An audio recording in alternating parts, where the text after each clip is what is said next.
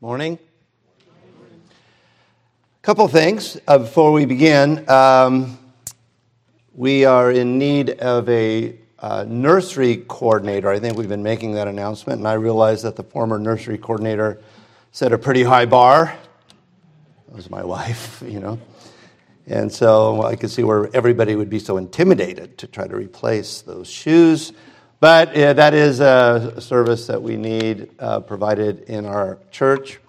And that relates a little bit to the second uh, message, I, and Mike did already talk about it, that you know, we're going to be going to one service, and one of the things um, that is going to kind of be reignited with that is our Sunday school. And be, you know, then the nursery coordinator becomes even more critical as we have our Sunday school kind of moving into full swing. So uh, that second announcement. I will dedicate um, Sunday school Q&A time talking about that, the decision the elders made, why we made that decision. I know that some people have indicated that it's unclear to them. It's been unclear all along, kind of the decisions we've made. And, uh, you know, we do our best to kind of explain our thinking. Session meetings are open to people who want to come and hear the dialogue. And as you probably know, we don't have one kind of monolithic position. I mean, there's all sorts of agreements and disagreements, and sometimes a, there's a vote and it's passed by one uh, vote. You know, it might be five to four or something along those lines. And so, to try to explain accurately everybody's thinking, because you really want to do that. You want to go, here's the thinking, but you don't want to build straw men against people who maybe you don't agree with, and you don't want to have a straw man built against you. So it's very difficult to put together one statement that kind of encompasses all of that. Having said that, that's exactly what I will be doing. And so I would really encourage you, if you have questions along those lines, to be either here at Q&A or go into the live stream and ask your questions. That would be very helpful to me rather than meeting with all of you individually. Not that I wouldn't love that but it might be good to hear the explanation. And then when we meet, then you can have the questions based upon the things you've already heard said. Does that make sense? I hope that makes sense. And if that doesn't make sense, then let's get into the revelation. we are in part six uh, this morning. We are uh, finishing up our uh, instruction on verses seven and eight of chapter 1. So it's part 6, part 3. Behold, he is coming. Revelation 1, 7, and 8. Hear now the word of God. Behold, he is coming with clouds, and every eye will see him, even they who pierced him. And all the tribes of the earth will mourn because of him. Even so, amen. I am the Alpha and the Omega, the beginning and the end, says the Lord who is, and who was, and who is to come, the Almighty. Thus far, the reading of God's Word. Let us pray. Father in heaven, we do pray that you would help us to understand these phrases that we read in the Bible, the day of the Lord or the coming of the Lord, what it means, Father, to, to, to mourn, why, why certain groups of people seem to be specified and, and what that means to us. And we do pray that as we examine the fine points of the revelation, we would never lose the big picture. And that is the victory of Christ over all evil, the victory of Christ over death itself.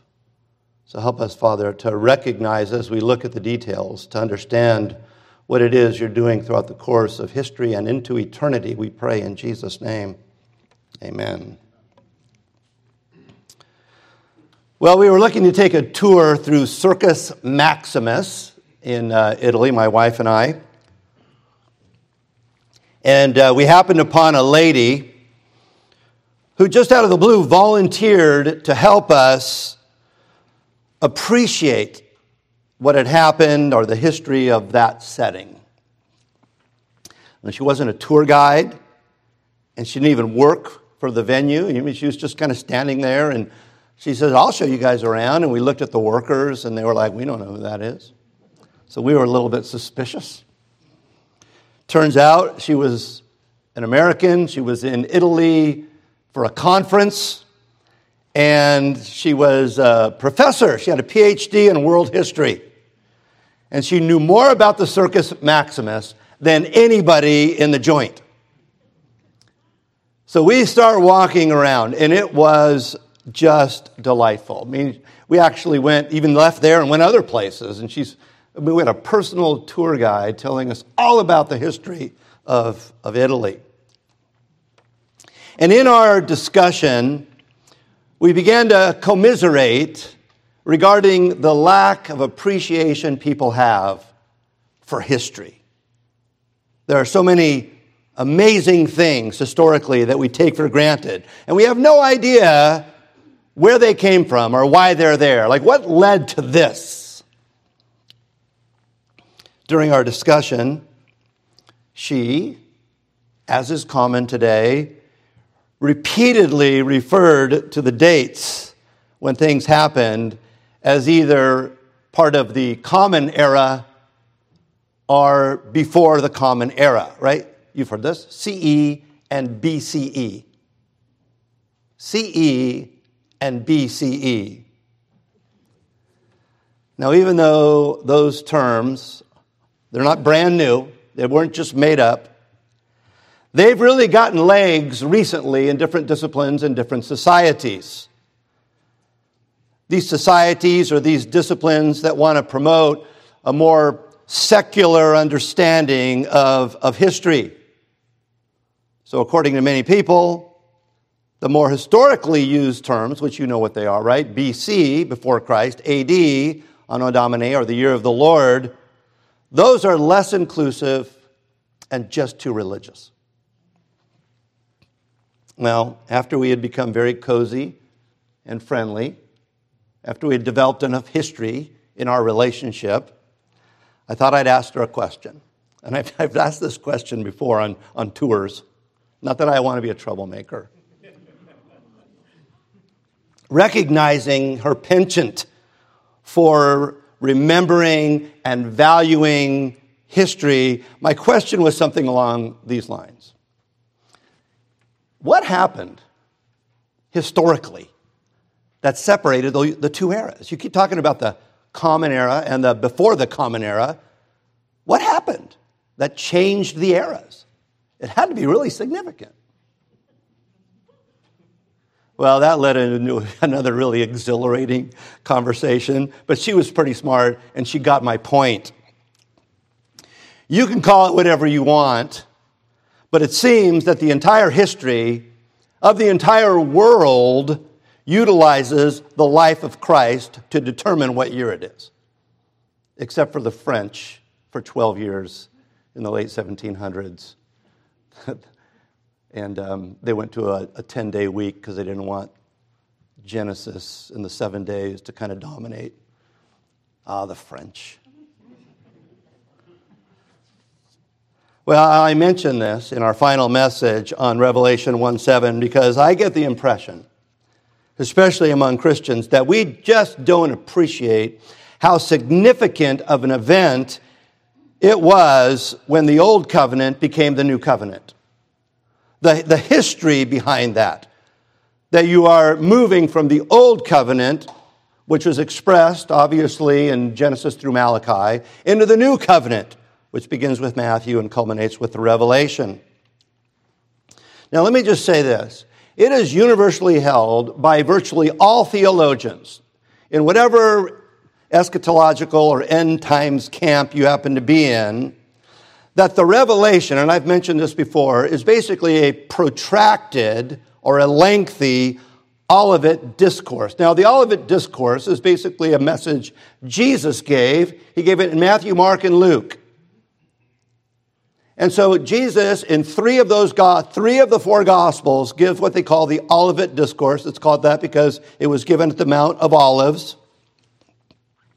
And it's in those discourses or those sermons that we, we read things that we also read in the Revelation earthquakes and famines, the abomination of desolation, the, the moon turning to blood, the sun turning black, and on and on. Those things are in the Olivet Discourse, Matthew, Mark, and Luke. They're also in the Revelation. John, by the way, didn't write in his gospel about the Olivet Discourse. It's like he saved it for the Revelation.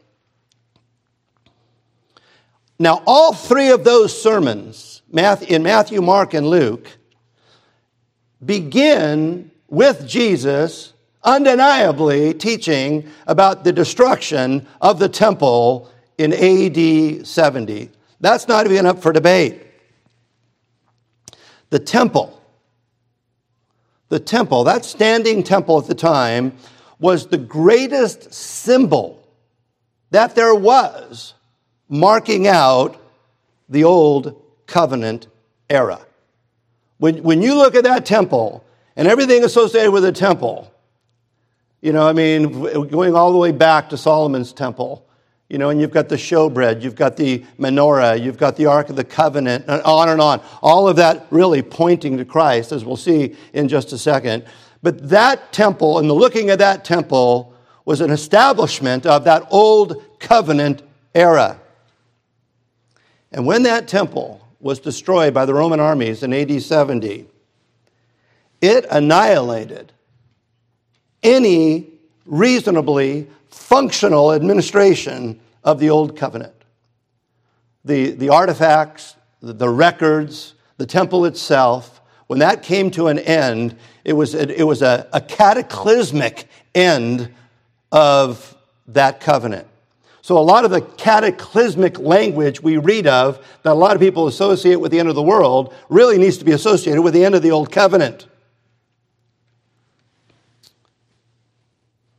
In an effort to keep Jewish Christians from abandoning the faith and going back to those artifacts, going back to those things that prefigured or foreshadowed Christ. The author of Hebrews makes it quite clear. He writes in Hebrews 8:13 regarding the end of the old covenant in speaking of a new covenant, he makes the first one obsolete and what is becoming obsolete is growing old and ready to vanish away. So you, you could see that it happened not immediately, it happened over a period of years. It was obsolete and it was vanishing away, and by AD 70, it was gone. Now, significant portions of the New Testament, especially the Gospels, teach of this very thing. If we're reading our Bibles, especially if we're reading our Bibles with the end times in mind, and not seeing this, we're missing that, which should really kind of explode right in our faces. Think about different parables that Jesus taught. So many of them convey the same message we see in the one I'll just tell you about. Maybe you're familiar with, just from the top of your head, the parable of the, the vineyard. Right? You have, a, you have a vineyard, and the owner of the vineyard leaves his vineyard to tenants that I would argue would be Israel. And, and so he sends his servants to kind of oversee what's going on. And these tenants, what do they do to the servants? They beat them, they kill them, and so forth. So, what does this master, this owner, do? He's like, truly, they won't do that to my son. So he sends his son. Clearly, a reference to Jesus. And then they're like going, well, if we get rid of him, we can take over entirely. They kill the son. And then we read that in their future lies judgment and death for what they did to the son. Now, let me tell you, that's not talking about the end of the world. And that's not left for us to guess when we, when we kind of make a statement about this parable of the vineyards or other parables that say uh, essentially the same thing, you know, the marriage feast, right? That there were people who were invited and they didn't want to go. Right? So go to the highways and byways and bring them. So we see the same message kind of over and over, and that is that there's something significant, and whoever's in charge of that significant ministerial thing, they are negligent in their duty. They're hostile, actually, to the truth, and so they will find themselves under judgment. But that's not talking about the end of the world. Matter of fact, we read in Matthew 21 45, and this is in response to those parables.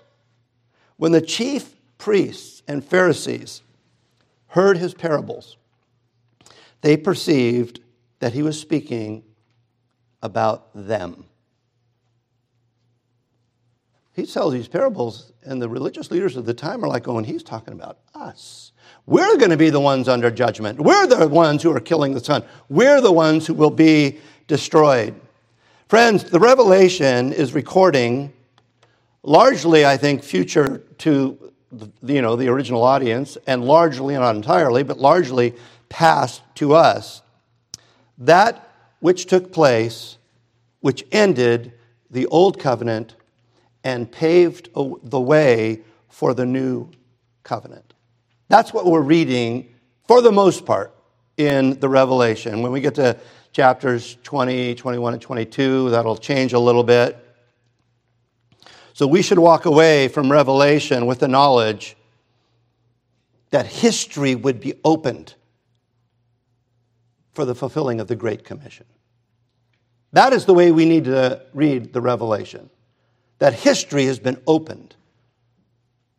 Things that happened in that first century, where we moved from the old covenant to the new covenant, and the great success of the fulfillment of the Great Commission that Jesus gives to his church. You might want to look, about it, look at it this way. Anyway, it's helped me to understand. In the Old Covenant, the light of Christ shone through one nation, Israel. I, I, another thing I think we underestimate is how dark the world actually was. I mean, when John writes that the entire world lay under the sway of the wicked one, that's quite a statement. I don't think that statement is true today the way it was true then.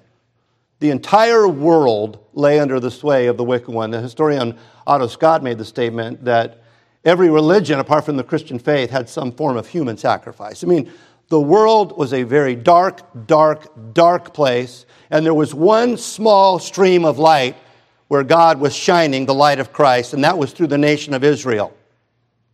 But when Jesus would be born and when the new covenant would begin, and we'll see this, I guess, if they have a light show coming up, you know, fireworks display on 4th of July, that little stream explodes and it lights up the entire sky.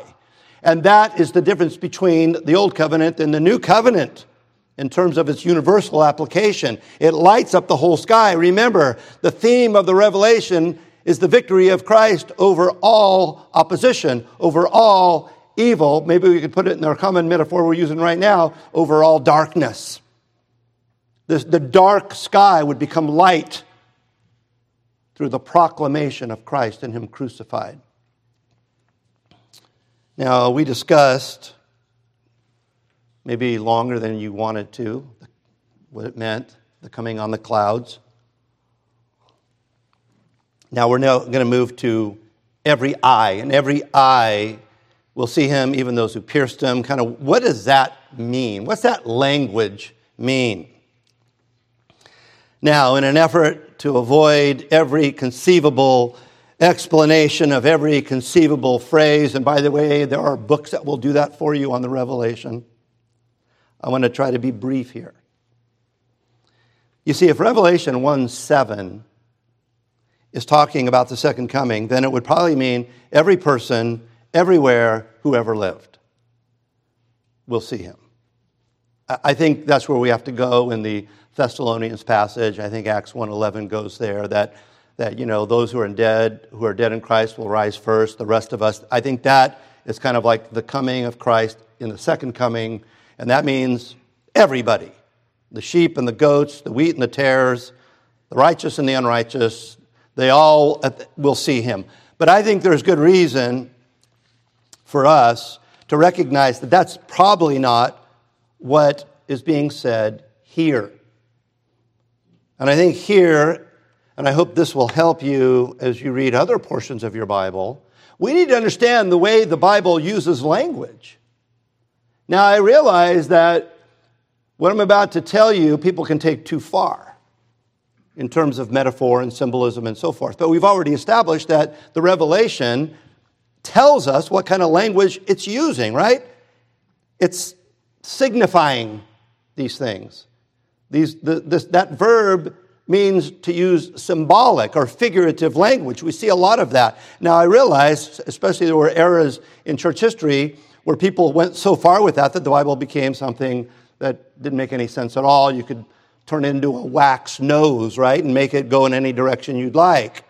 At the same time, to become very what they call wooden literalists, where you're going, hey, if every word means exactly what it literally means, makes the Bible almost unsensible. So let's understand the way the Bible uses language.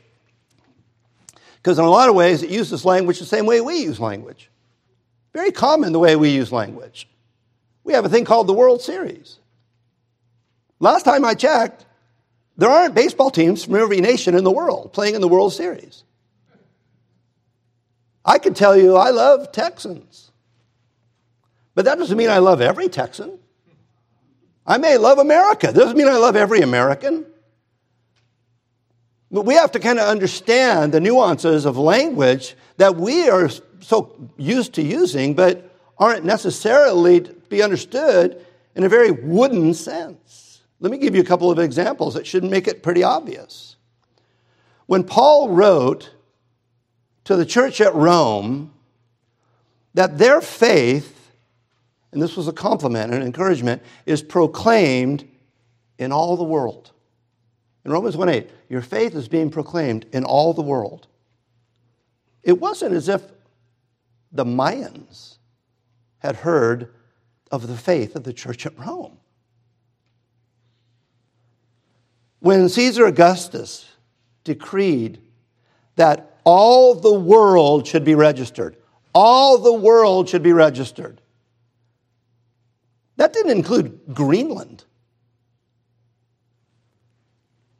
When we read in Acts 2 5 that there were at Pentecost devout men from every nation under heaven. That's what it says. Every nation under heaven at Pentecost. We shouldn't expect that there would be people from Imperial China at Pentecost. You understand? If you start reading the Bible that way, it makes no sense.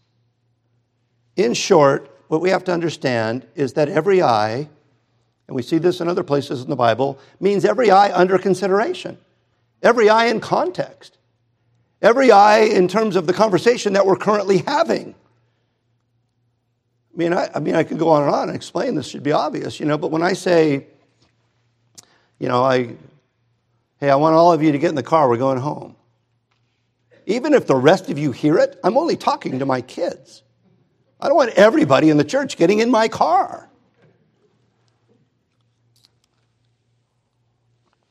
The point here is that what John is recording is a massive event, and all the Jews and all the Romans will know that it's happening.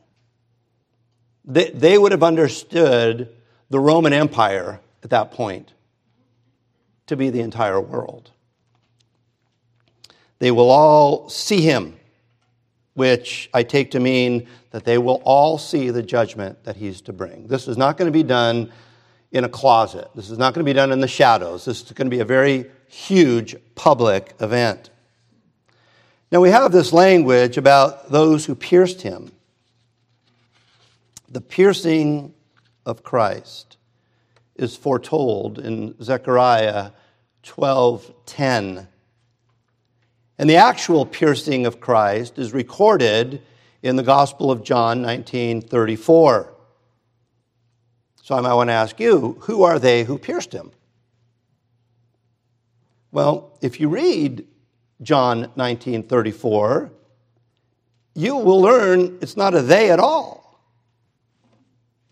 Here's yet another way to make sure we read our Bibles correctly, right? He was pierced by one singular Roman soldier. And yet here we have they who pierced him rather than him who pierced him, or one person who pierced him. Generally speaking, and I'll show you why in just a second, most understand this phrase in terms of who are they who pierced him as referring to Israel. Now, if you read that entire account in John. I just quoted John 1934. Well, I, I just told you about it, right? That's where Jesus is being pierced. But if you read verses 31 through 37, what you'll read there is that it's basically a collusion between the Jews and the Romans. They're the ones, the Jews and the Romans, are responsible for the piercing of Christ. note this the Jews and the Romans, as we get through the Revelation, will be the two oppressors and persecutors of the church that are dealt with in the Revelation. It's the Romans, the political persecution of the Romans, and the religious persecution of the Jews. This is what we're going to find when we look at the Revelation. These are the ones who are putting the heavy hand upon the early church. Nonetheless, the mention of this piercing seems to put Israel in the crosshairs. And add to that this next phrase all the tribes of the earth. Let's talk about that a little bit. That might make us think, all the tribes of the earth. If you read that, it might make you think of every person in the world, right? Or maybe every person who ever lived. But again, I think there are many reasons why we should question that. First, is the actual language. The Bible makes a distinction between tribes and nations. Those are two different words in the English and in the Greek. In just a few chapters in Revelation, we're going to see those two words used in the same verse. And so it helps us understand the distinction. We read that Jesus ransomed people Revelation 5 9b, from every tribe and language and people and nation. So we see there a distinction. Tribe and nation is not the same thing. All this to say that that phrase, all the tribes of the earth, can just as easily be translated, all the tribes of the land. That's what the word means land. Now that gives you a different feel, doesn't it? All the tribes of the land. Like I think most of us read that, all the nations of the earth. But if you've been reading your Bibles, and especially if you are reading the Old Testament, all the nations of the earth is quite different than all the tribes of the land. The use of the word tribes in the Bible is generally referring, I don't know, you can guess, the 12 tribes of Israel. I mean, we're going to see that very clearly in Revelation chapter 7. He's going to list all the tribes of Israel. It's going to, you know, there's some distinctions in there we'll get to when we get there. But the tribes, if I were to say, when the Bible talks about tribes, what are they talking about? Most people, even with a cursory understanding of the Bible, will say the tribes of Israel. And what about land? If I use the word land when we're talking about the Bible, what are we generally talking about? Are we talking about the whole world? No, we're generally talking about the promised land. And you can find numerous passages in the Bible that teach exactly that. Another reason to understand that this is primarily referring to Jerusalem is the allusion taken from Zechariah. So let's go to Zechariah a little bit, because Zechariah is a pretty big player in all of this. Zechariah, which was written about 500 years prior to Christ, records this idea of a piercing. And you can notice in this passage, which you're going to read now, I'm going to read again in a minute, looking for something a little different, where this is coming from. We read, And I will pour out on the house of David and the inhabitants of Jerusalem a spirit of grace and pleas for mercy, so that when they look on me, on him whom they have pierced, they shall mourn for him, as one who mourns for an only child and weep bitterly over him as one who weeps over a firstborn. You see, who this passage is telling us is the one who pierced him Jerusalem. I'm going to pour my spirit upon Jerusalem. So, and then they consider the one whom they pierced. So we see the Old Testament reference giving us a clue as to who is actually involved in this piercing. Now, this kind of caused me this week to spend a little more time in Zechariah. And I have to tell you, the scriptures are remarkable. It is just remarkable. Now, again, these are words written probably about 500, 550 years before the incarnation, before Jesus is even born. And, but we read of numerous events about the life of Christ. numerous events that are only and can only be fulfilled by the life of Christ. Let me just give you a few examples. You may want to just read this on your own. But what we read of in Zechariah 11 10 through 13 is the annulling of the old covenant. He's just going, look at it, where you're going with your theology, with your morality. I am annulling this covenant. And what we also see in the annulling or the ending of the old covenant in Zechariah 11 is that it is associated with 30 pieces of silver. Well, I mean, you don't have to be a Bible scholar to know what that's talking about. So we see two things happening there that are clearly fulfilled in the New Testament, and that is the betrayal of Judas with the 30 pieces of silver, and the annulling of the old covenant given to a new people bearing the fruit thereof, which we read of in the New Testament. That there's going to be a change in the administration. The message is the same message, it's still a message of grace, it's still a message of salvation through the promised Messiah. But there'd be a new people who would bring it, and that is the new covenant church, the light in the sky, the firework having been exploded.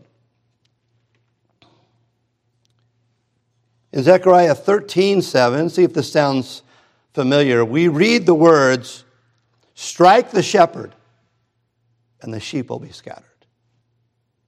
A specific reference to the abandonment of Christ by his followers that we read of in Matthew 14 27. There's also in Zechariah, remember a minute ago I said three sermons are called the Olivet Discourse because they are sermons given on the Mount of Olives? Clear reference in Zechariah 14:4 to the Mount of Olives and how Jesus will place his feet, and this is another a very misunderstood passage. Jesus will place his feet upon that mountain and it will split in two. Some people are like going, well, that in the end of time, Jesus is going to come down, put his feet on the Mount of Olives, and there's going to be a big splitting of the mountain. I don't think that's what Zechariah is talking about at all. I think what Zechariah is talking about is that Jesus, in a certain sense, comes not to bring peace, but a sword, and is the great divider of history. We talked about the Old Covenant becoming the New Covenant, BC becoming AD, but we also see division, Jesus taught, right within households, right? Father against son, mother against daughter. He basically is kind of going, look, when I come, the, the truth and error are going to find themselves at odds with each other at a level of clarity that has been abandoned. And there are going to be people within your own household who will betray you. That is what happened at the Mount of Olives. Jesus kind of said, Look at Choose this day whom you will serve. At the Mount of Olives, we have that great division taking place in history. But this should not be a surprise to those who've been reading their Bibles. Because this is what was prophesied at the very beginning in terms of the birth of Christ. We see this in the Christmas story, but I don't think we appreciate the magnitude of this when you know Jesus is being dedicated and we read in Luke 2:34 and Simeon blessed them and said to Mary his mother behold this child is appointed for the fall and rising of many in Israel. I mean this and he, this is when he kind of looks at her and goes this is going to break your heart. What's going to happen to him is going to break your heart. But Israel's been floating along and it's becoming darker and darker and darker and darker, and Jesus shows up, and there would be a great division within the church. Those who would repent. I mean, think about the way John the Baptist shows up. He shows up preaching to Israel, and what does he call them? Pastors? No. You brood of vipers. Be warned. The axe is at the root of the tree. The winnowing fork is in his hand. I mean, you've got this language kind of going, you need to repent, was the message from John the Baptist. And so that's the era that we read of when we're talking about the revelation. Zechariah 12 2 literally speaks about the siege of Jerusalem. You might be going, Well, Pastor Paul, I think you're putting too much on AD 70 and what's going on in the fall of Jerusalem and the siege of Jerusalem. It literally uses that language, the siege of Jerusalem, which we've established to be the topic of the Olivet Discourse. It goes on and on. Zechariah 14:8 talks about living waters flowing out of Jerusalem, which is clearly a reference to Christ. We read in John 4:10 and John 7:38. I mean, I've gone a little further than maybe I needed to, but I have to say, these prophecies and their fulfillment are virtually inexplicable apart from the divine hand of the living God. It, we should marvel when we read this and see what happened during the life of Christ. No wonder verse 8 is a reference to the Almighty God. All right, well, this brings us to our final point, and that is the mourning that takes place. And they will all mourn. Strangely enough, people disagree on what that is. What is that mourning? Is it the mourning of lamentation, sorrow, grief, and repentance? Or is it the mourning of fear and trepidation? Well, let me tell you, able theologians hold both views. But I think, again, if we look at Zechariah, it was, it's going to yield one that I think holds more credence than the other, because Zechariah would favor, I would argue, the sorrow and repentance view. There seems to be in Zechariah a reference to Pentecost and all the things revolving around Pentecost. And there we see, and I'm going to read the same verse again, but look for something different this time the response in terms of the one they pierced. How do they feel about it? How do they feel about the one whom they pierced? So we'll read that again, Zechariah 12:10, and I will pour out on the house of David and all the inhabitants of Jerusalem a spirit of grace I think at some level that we can look at that and go, well, it seems to, at least at some level, be a reference to Pentecost and the pouring out of the Spirit in the new covenant, and pleas for mercy. So God will instill in their hearts this desire to find mercy, so that when they look on me, on him whom they have pierced, how will they respond? They shall mourn for him as one mourns for an only child, and weep bitterly over him as one weeps over a firstborn. Now, there is a way to read that, you know, to come to the, no, this is fear and trepidation conclusion. You think of the tears of Esau or something along those lines. But I think the use of the weeping over a firstborn, I think that's heartfelt sorrow. And I think a fulfillment of this is found in Peter's sermon at Pentecost. It culminates, his, culminate, his sermon culminates with these words in Acts 2 36 through 38. Therefore, let all the house of Israel know assuredly that God has made this Jesus, whom you crucified. Now, you, you see how the accusatory language there? This Jesus, whom you crucified, both Lord and Christ. Now, when they heard this, they were cut to the heart. You see their response. And said to Peter and to the rest of the apostles, Men and brethren, what shall we do? Then Peter said to them, Repent and let every one of you be baptized in the name of Jesus Christ for the remission of sins. I think we see there a New Testament, New Covenant example of this mourning anticipated by Zechariah. They were cut to the heart. This Jesus, whom you crucified. And you think, you know, and by the way, there were, mark, there were mockers there as well, right? Not everybody was on board. You know, so, so maybe, you know, I haven't got this entirely worked out. Maybe the mourning could be both. Maybe there's a mourning of fear and trepidation and a mourning of sorrow and repentance because some people didn't repent but others did. And they were cut to the heart. And I think it's worth noting that that word mourn that we read of in Revelation 1 7 literally means to cut. That word, if you look it up in your lexicons, you'll see that that word mourn in a very literal sense means to cut. Now, just so you know, it's not the exact same word that's used in Acts when they were cut to the heart, but they are very much synonyms. Mourning and being cut are synonymous. But I'm, I, I realize I'm making arguments here. And as I've said before, you're really going to have to work hard. You're going to have to work hard at following what I'm talking about. At the same time, let's not lose the grace of God in our study.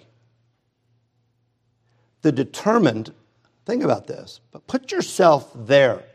The determined enemies of Christ, those who pierced him, the actual ones who were, who were part of that entire nefarious plot, would find forgiveness through the very blood that they were complicit in shedding.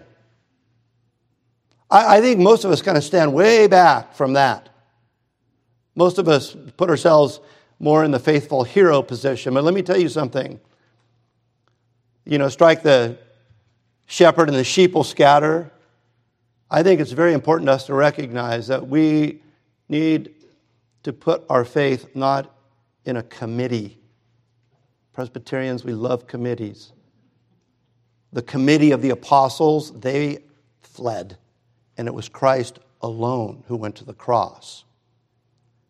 And we have to recognize that, that we, like them, would have run away into the darkness as much as they would have. None, none of us would have been, we might have talked like Peter, right? Oh no, I'm going to stay with you and fight to the very end. It was almost like Peter was so brave that he would stand against like a legion of Roman soldiers and take his sword out and cut the guy's ear off. That seems like that took some courage. But when, when the cross was to be approached, he wanted nothing to do with that. The foreboding darkness of the wrath of God was something that the most able of us would never even approach. And we like them, even though we scatter and run away, we just need to understand this that we don't come back and find him, he finds us. It is, it is God through Christ, through his Spirit, through his word, who finds us. Truly, while we were yet sinners, Christ died for us.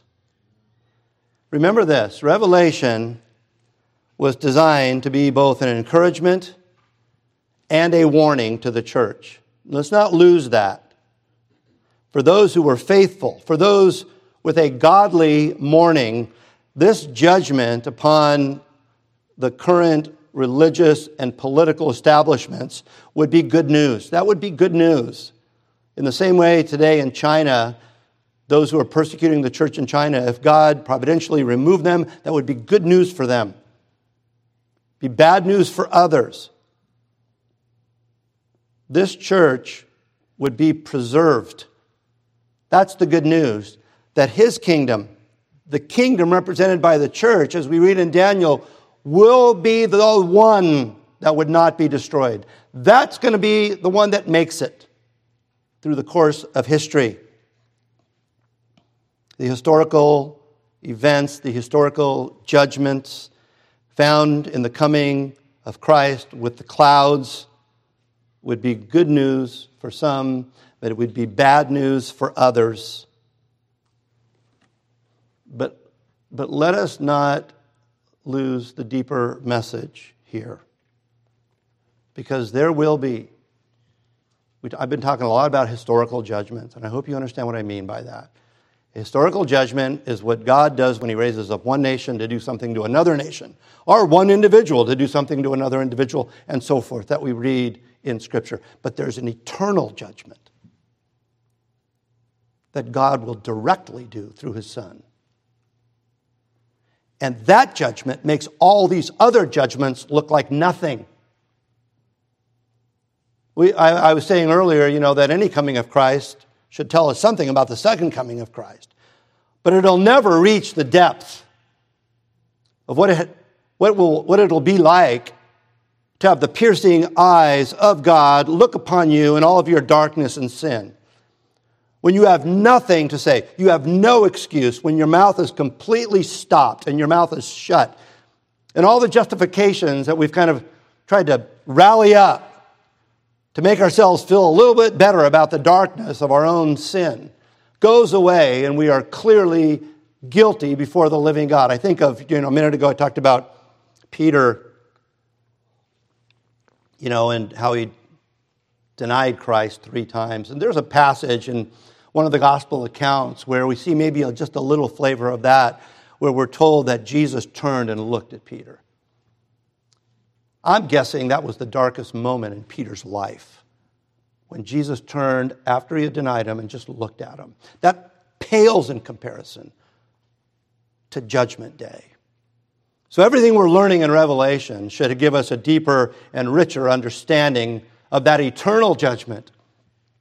And Jesus, especially as he writes the seven letters, the, the, the seven letters to seven churches, he'll herald that, he'll highlight that. We read in Revelation 2:11, jumping forward a little bit, he who has an ear let him hear what the Spirit says to the churches. He who overcomes shall not be hurt by the second death.